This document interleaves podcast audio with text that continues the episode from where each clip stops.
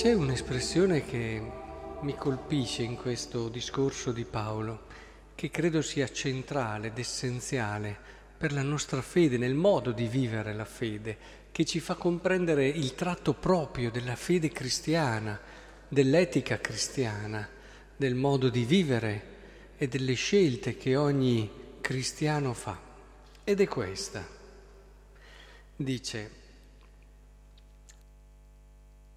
Ma se Cristo non è risorto, attenzione, ma se Cristo non è risorto, vana è la vostra fede, e vabbè, questo possiamo anche capire, ma è quello dopo che sorprende. E voi siete ancora nei vostri peccati. Perché? Perché dobbiamo ancora, cioè non potremmo dire che se noi ci comportiamo bene, anche se Cristo non è risorto, noi ci siamo comportati bene. E, o comunque se anche abbiamo, possiamo ugualmente. Ecco che allora ci fa capire, proprio questa espressione tira via ogni sospetto di moralismo legato al cristianesimo. Il cristianesimo è strettamente legato a Cristo e all'esperienza di Cristo e il comportarsi bene del cristiano è strettamente legato alla risurrezione di Cristo, cioè alla persona, alla vicenda, alla storia di Cristo e al destino suo.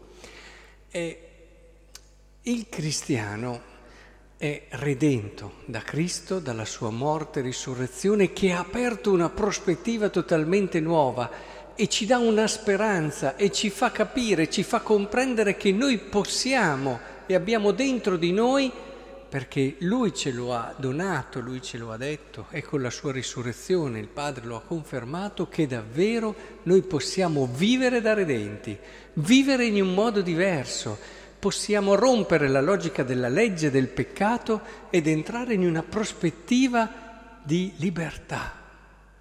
Ecco allora che è importante perché il fondamento del nostro comportarci bene è qui, è l'incontro con Cristo e quell'orizzonte nuovo che è stato aperto da Lui. Perché io mi comporto bene? Perché giusto così? Per un cristiano non basta. Io mi comporto bene perché quell'uomo lì ha aperto un orizzonte diverso e con la sua risurrezione una possibilità di vita diversa che è come se questa risurrezione ci dicesse sì, non solo è possibile, ma è il modo più bello di vivere.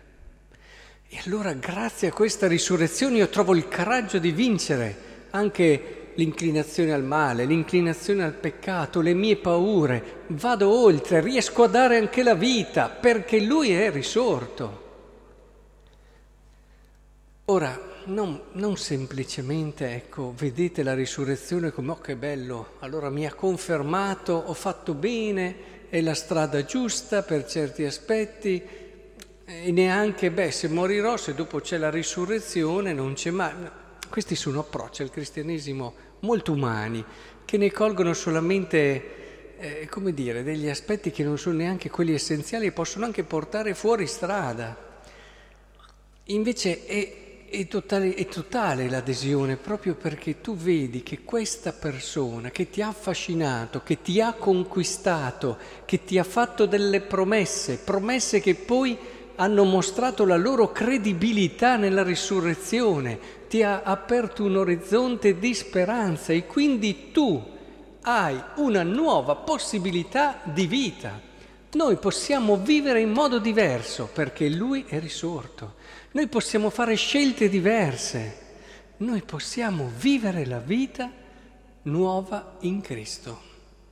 E allora credo davvero che hm, uscendo da questa Eucaristia ognuno di noi, se ha compreso, se ha compreso, perché poi adesso fra poco lo abbracciamo il risorto, quindi non solo comprendiamo, ma tocchiamo con mano questa presenza, questo suo essere davvero con noi, ecco che allora toccando con mano la risurrezione noi potremo uscire consapevoli che la scelta cristiana non è solo la, la scelta più corretta, più giusta, ma la scelta cristiana è la scelta di una vita che è la vita vera, che è la vita piena, che è la vita che anche se faremo fatica in certe cose, avremo la forza e la certezza della promessa di Dio che ci farà superare tutte le difficoltà.